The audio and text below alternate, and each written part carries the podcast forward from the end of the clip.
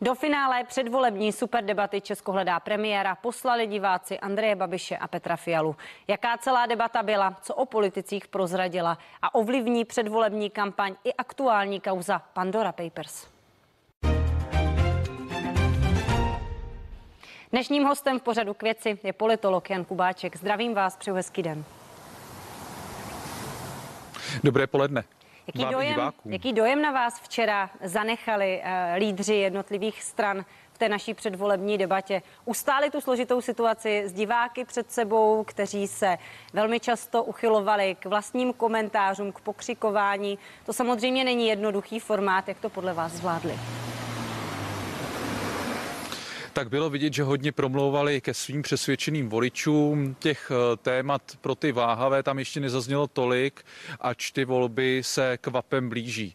Takže přiznám se, že, a já tomu částečně rozumím, protože ta atmosféra byla opravdu velmi vzrušená a někdy už člověk nevěděl, jestli tam jsou jenom lídři nebo kandiduje půl národa ale ono to taky je částečně dáno tím, koho si v úzovkách politici vzali sebou, že prostě si vzali pevné jádro a opravdu to bylo občas kotel fotbalových fanoušků, než eh, věcná politická debata, ale to drama k tomu ostatně patří a řekněme si otevřeně, že pro nás ostatní nezúčastněné vzdálené diváky to byla aspoň jedinečná informace, jak jednotliví lídři zvládají stres, jak dokáží zvládat invektivy, jak se dokáží opouzdřit, ustát a obhájit své argumenty a odehrát si svůj part.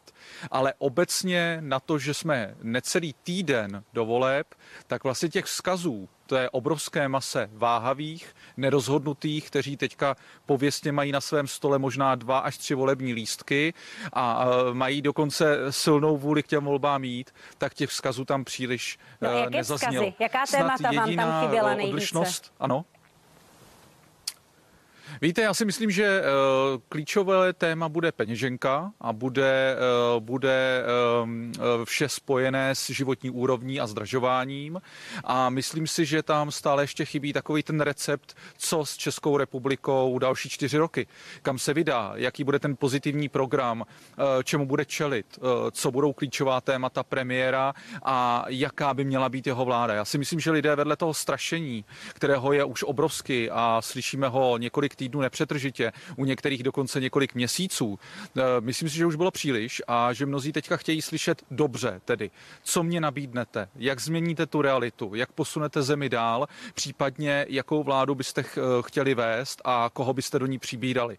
Myslím si, že tenhle vzkaz, tohle poselství eh, je přesně příhodné na těch posledních dnů, několik dnů před volbami, protože tam to je o tom, co rozhodně dotyčný kandidát nestrpí a zároveň, co chce změnit, co chce pozitivně posunout dál. Vyslala podle vás ta debata jasný vzkaz voličům, do jakých koalic by se po volbách, pokud tomu samozřejmě volební matematika nahraje, rádi pustili a do kterých určitě nechtějí jít. Mě třeba zaujalo, že Tomio Okamura se příliš nevymezoval vůči Andrej Babišovi a to ani s ohledem na tu minulost. Ani v případě covidových témat, v případě odpovědnosti vládního hnutí ano, za celou tu situaci kolem covidové krize v České republice příliš uh, Tomio Okamura neakcentoval, což v minulosti dělal.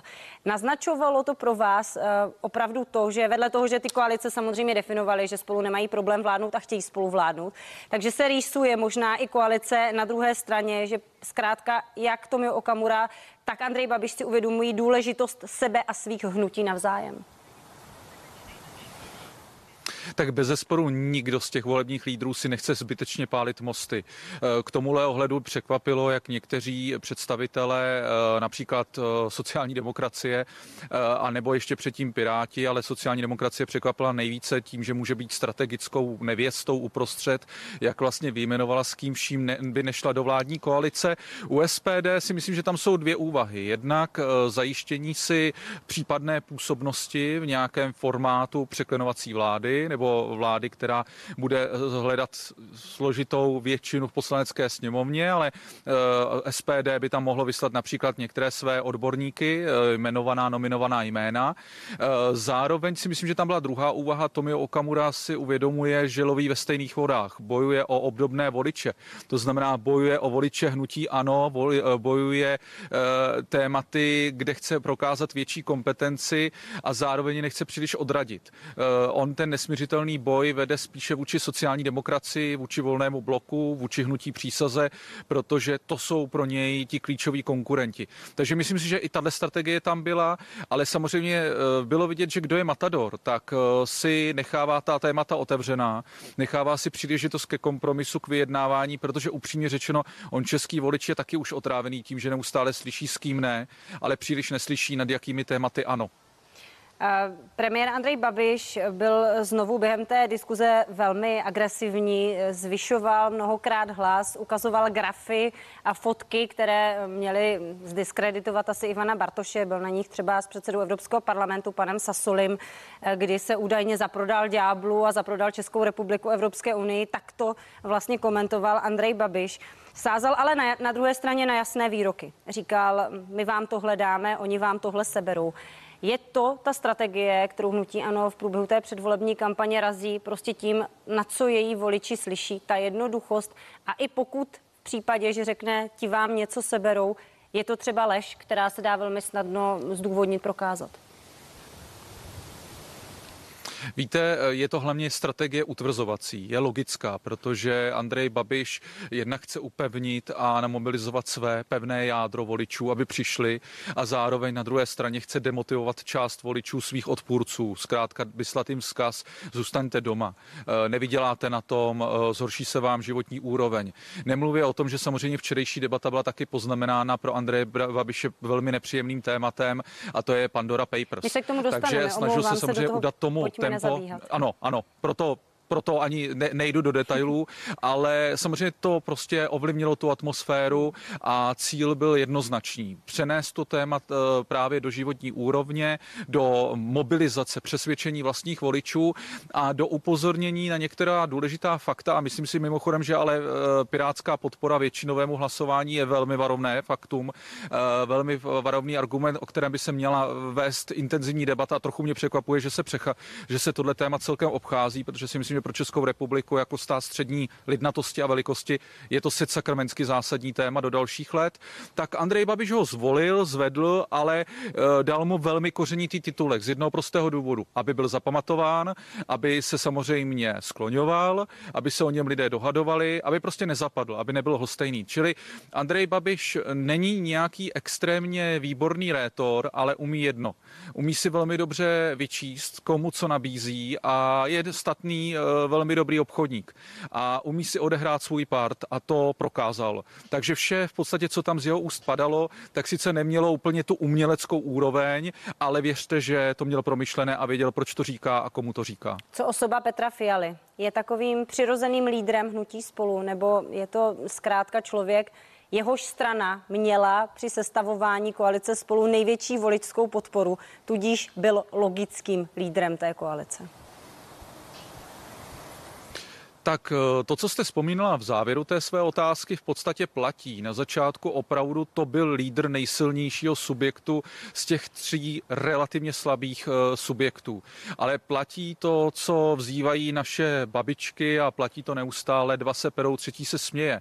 Výsledkem toho sporu mezi Andrejem Babišem a Piráty a tím vzájemným štěkáním a osočováním a určitou nervozitou a napětím je, že na tom vydělává Petr Fiala. Pro spoustu uh, právě právě těch váhavých voličů se začíná stávat opravdu reálným kandidátem na premiéra, protože vystupuje klidně, vystupuje věcně a kuriozně, eh, čím více okolí jeho pere, a soupeři vedou znesvářený souboj, tak tím, že on je klidný, tak vlastně e, překrývají i to, že občas je elitář, e, že mluví ve frázích, že, že nemá úplně ty prožitky svých voličů, že e, se neumí úplně identifikovat s běžným voličem, jeho tématy, jeho slovníkem, zakládá si na určitém akademicismu a právě takovému elitářství, ale kuriozně teď mu to se vyplácí, protože když pánové pánové eh, Ivan Bartoš, Andrej Babiš zvlášť a Tomio Okamura se přidává velmi rád a průběžně to dělá, se často slovně posunuli do čtvrté cenové úrovně,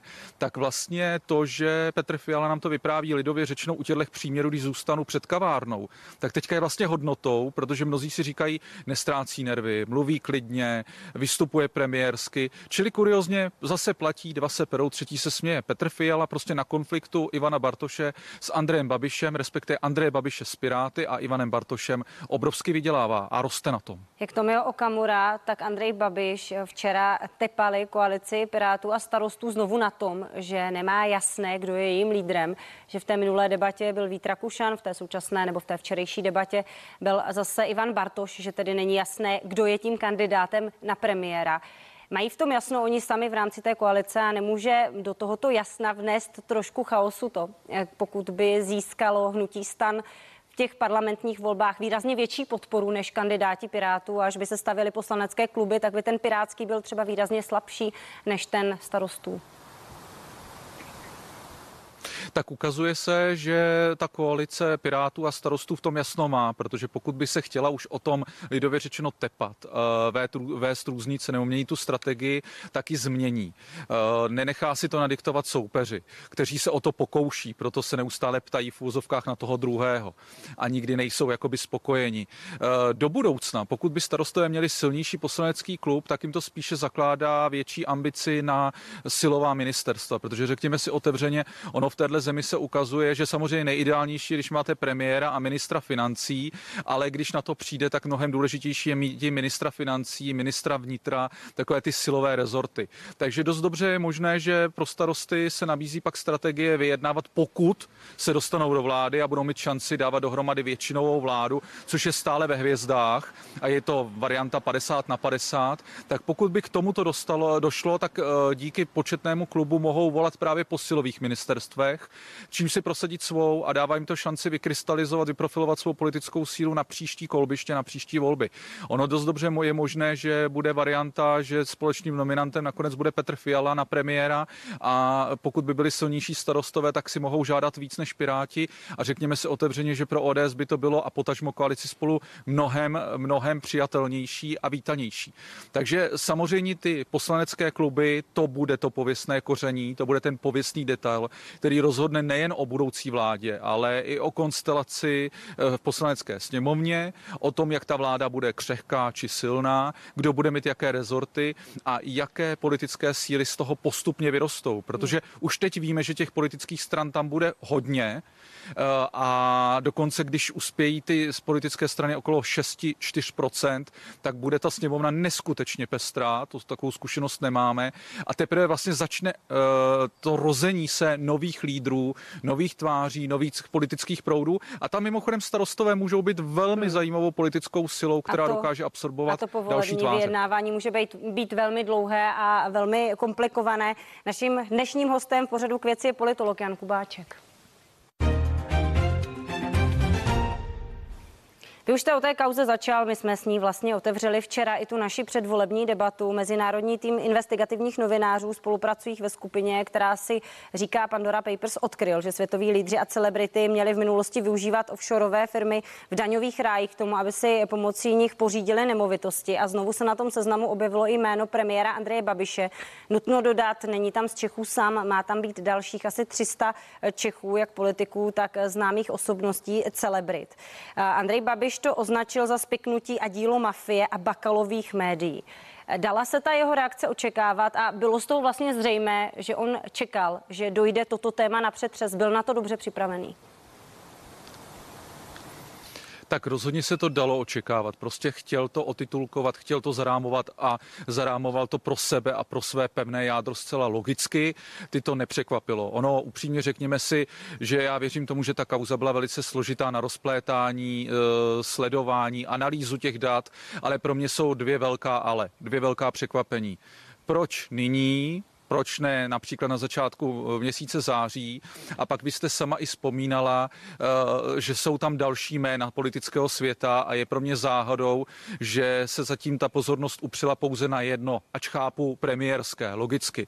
Ale zároveň říkám B, samozřejmě pro Andreje Babiše tam je několik, ale několik problémů. Tvrdé jádro to nerozmete, to se jenom utvrdí, že je to zase další kauza před volbami.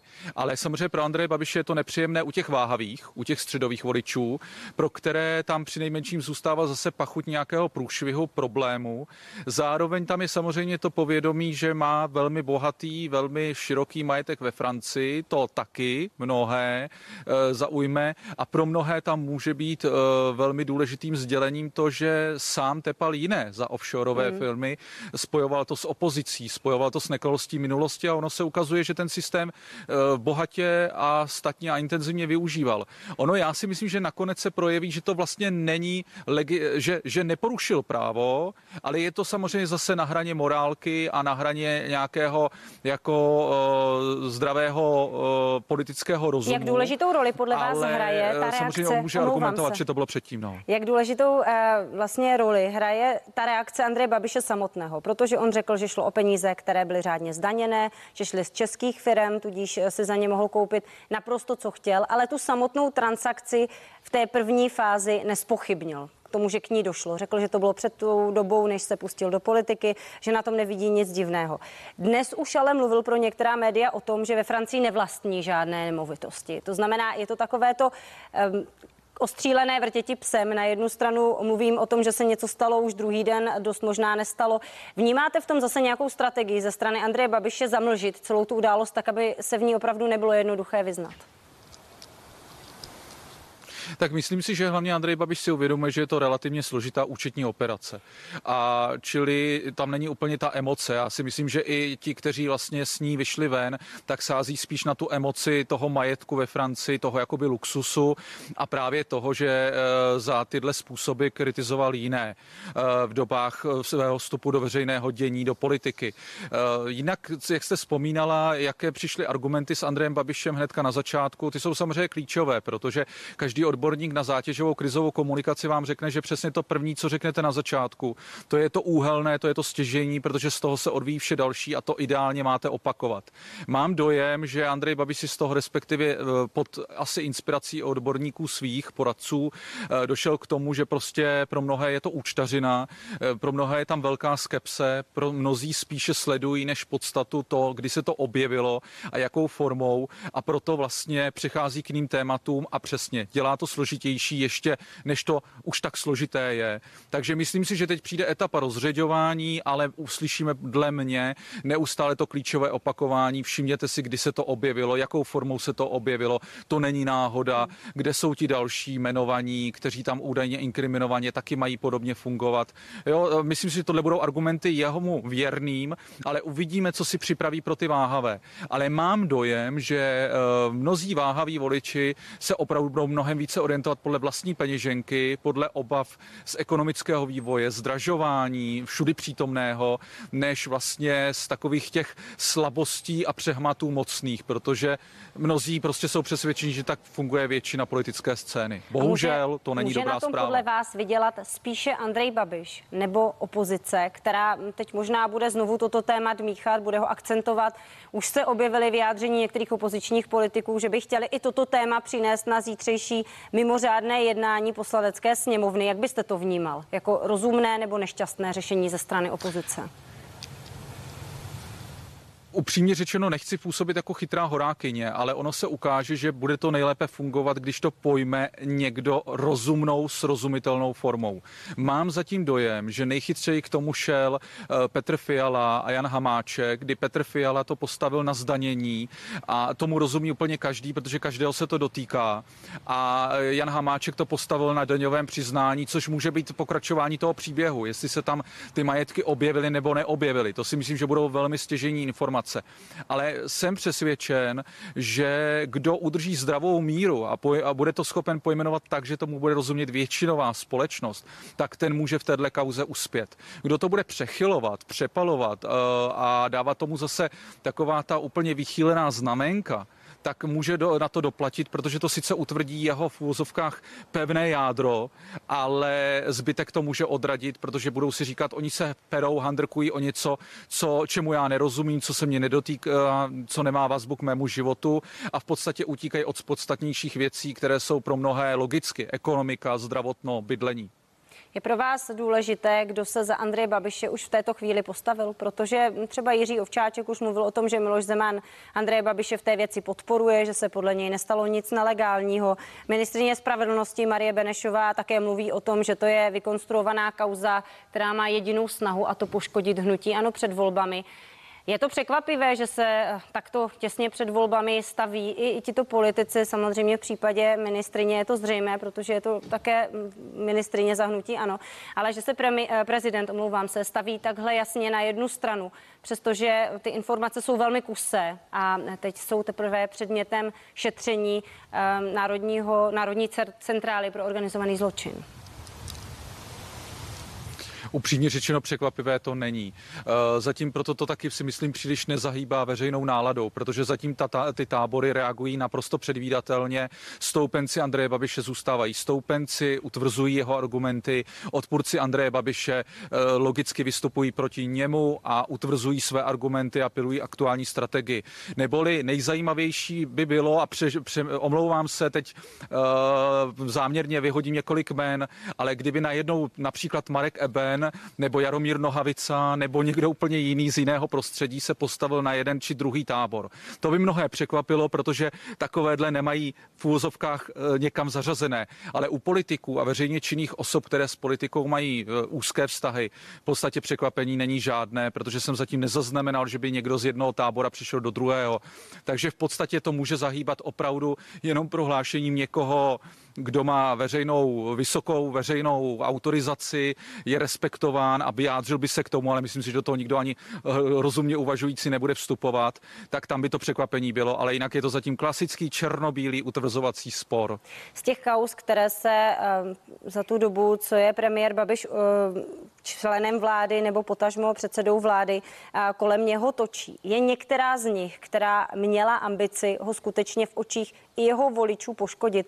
Samozřejmě nejsou to vykonstruované kauzy, já jsem možná použila nešťastný výraz, ale předpokládám, že rozumíte, jestli některá z těch kauz zkrátka byla tak závažná ano, ano. i pro voliče Andreje Babiše, že by je zvedla ze židle a řekla by, tohle přece se nemohlo stát, tohle je třeba důvod, proč už hnutí ano volit nechci. Narážím na střed zájmu premiéra, na kauzu uh, ty, kolem jeho syna, na čerpání jasně, dotací. Střed zájmu, čapí hnízdo, korunové dluhopisy, ano, ano rozumím. Uh, určitě bychom vyjmenovali společně asi 5-6 kaus, ale přesně v podstatě na čem to drhne. Drhne to na tom, že byly omílané, byly, uh, šlo se na ně nejprve skrze politizaci, nebyly srozumitelně podané široké veřejnosti, nevystoupil s nimi někdo, kdo požívá všeobecné důvěry, ale většinou už takové ty klasické osvědčené matadorské tváře tváře, které už jsou taky zaškatulkované. A tím v podstatě všechny ty kauzy, jak se tak prázdně omílaly a opravdu frázovitě, tak vlastně se naprosto vytloukly sami sebe. Takže dnes, když už s touhle kauzou přijdete, tak vlastně ani ti, i ti vášniví odpůrci Andreje Babiše už se o tom nechtějí dohadovat, už se o tom nechtějí bavit, protože jim to přijde prostě vyčpělé a říkají si, tak pokud to bylo zásadní, závažné, tak proč ten stát ano. nedokázal z toho vyvodit odpovědnost. To je bohužel náš dlouholetý průšvih, že my u závažných vážných kaus to dopadne tak, že se táhnou 15-20 let, vyšumí do ztracena a ta pachuť zůstane a ještě naroste. Naším Takže myslím si, že pokud se ptáte, jestli byly... Ano, prosím, necháme dokončit větu, ale prosím rychle eh, jenom v podstatě doplním, v podstatě emoční témata byla spíš ve vztahu ke zdravotnictví hmm. a ke zdržování. To jsou, myslím, témata, která mohla děkuji. Andreje Babiše opravdu zabolet a ohrozit. Moc vám děkuji i za stručnost v závěru, pane Kubáčku. Díky, že jste si udělal čas pro CNN Prima News. Naschledanou klidný zbytek dne. Díky. Vám děkuji za pozornost. Sledujte dál CNN Prima News. Hezký den.